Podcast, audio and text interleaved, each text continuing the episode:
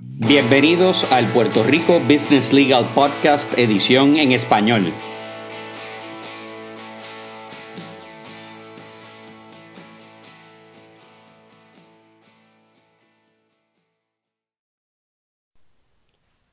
Bienvenidos al episodio número 3 de nuestro podcast referente a las nuevas licencias con o sin paga en el empleo público y privado a raíz del coronavirus. Te habla José Noya Mayoral. El 18 de marzo del 2020 el presidente Trump firmó el Families First Coronavirus Response Act. Dicha ley federal establece varias licencias con paga y sin paga para algunos empleados afectados por el coronavirus y concede al patrón un crédito en las contribuciones federales por el pago de dichas licencias hasta ciertos topes, entre otros asuntos. Las licencias entran en vigor 15 días después de su aprobación, es decir, calculamos que es el 2 de abril del 2020, aunque el Departamento del Trabajo Federal ha publicado un boletín informativo donde dice que la efectividad es el primero de abril del 2020. Aplica a los patronos privados con menos de 500 empleados y todo el sector público. La primera de las licencias que vamos a mencionar es la licencia de enfermedad de emergencia, que es con paga y de hasta 80 horas a base del tipo salarial del empleado bajo la ley de normas razonables del trabajo. Esa licencia con paga está disponible a los empleados, no importa el tiempo que lleven trabajando, para que el empleado se ausente del trabajo si no puede trabajar ni siquiera distancia, debido a las siguientes razones relacionadas al coronavirus. Una, orden gubernamental federal, estatal o local de cuarentena o aislamiento. El consejo de un proveedor de salud a autocuarentenarse por experimentar los síntomas del coronavirus y estar buscando un diagnóstico médico, cuidar a un individuo sujeto a una orden de cuarentena o a quien fue aconsejado a autocuarentenarse por cuidar a su hijo o hija porque su escuela ha cerrado o la persona quien le paga para el cuidado infantil no está disponible o estar sufriendo alguna condición sustancialmente similar al coronavirus, según especificada por el secretario de Salud Federal en consulta con los secretarios del Tesoro y del Trabajo Federal. Hay otras reglas a seguir por el patrono y el empleado. El patrono no puede requerir al empleado agotar otra licencia con paga como condición para utilizar esta, ni requerirle buscar una persona sustituta para cubrir su ausencia.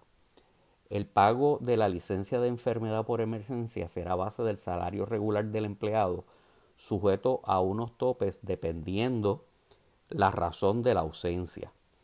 Uno de los topes es 511 dólares por día o hasta un total de 5.110 dólares o 200 dólares por día hasta un total de 2.000 dólares.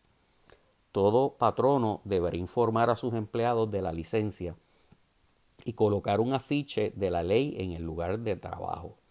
El Departamento del Trabajo Federal preparará próximamente un modelo del afiche. La ley dispone que el Departamento del Trabajo podrá adoptar un reglamento para excluir a los proveedores del cuidado de salud y a respondedores de emergencias y a los patronos con menos de 50 empleados cuando de otro modo se ponga en peligro la viabilidad y continuidad del negocio. La ley también enmienda temporariamente la ley federal Family and Medical Leave Act, que solo provee 12 semanas sin paga para licencias médicos familiares.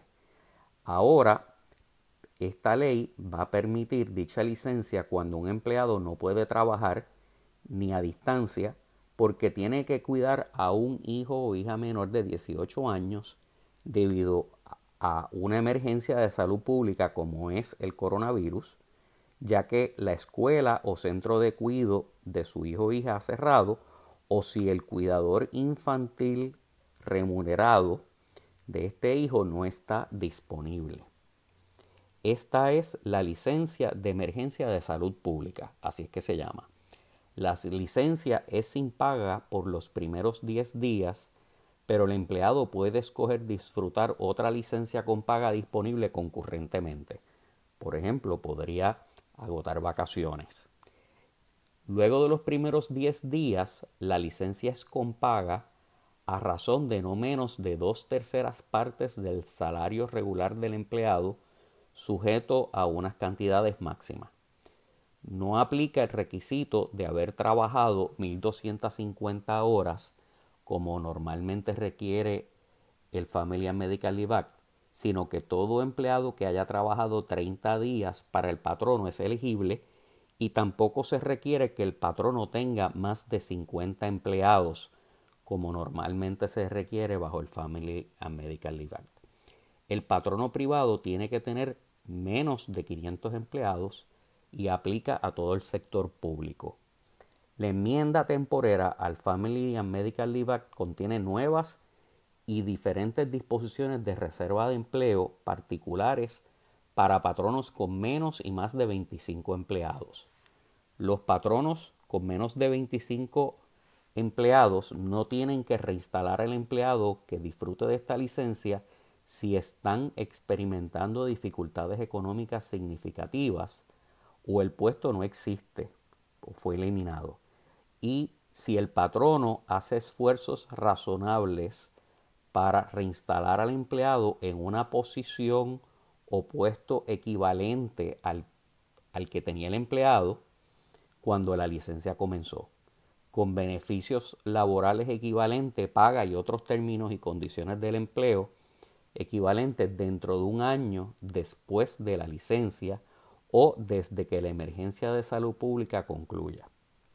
Los patronos con 25 o más empleados tendrían o tendrán que reinstalar a los empleados que disfruten de la licencia después que finalice su periodo de licencia de emergencia de salud pública referente a retenciones del pago de estas licencias de emergencia, es decir, de las retenciones en el cheque o del modo de pago del dinero de la licencia, los pagos bajo estas dos licencias no requerirán retenciones bajo FICA, entre otros.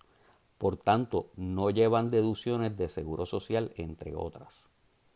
Espero que esto les haya ayudado y de surgirles alguna pregunta en cuanto a estas nuevas licencias, no vacilen en comunicarse con nosotros.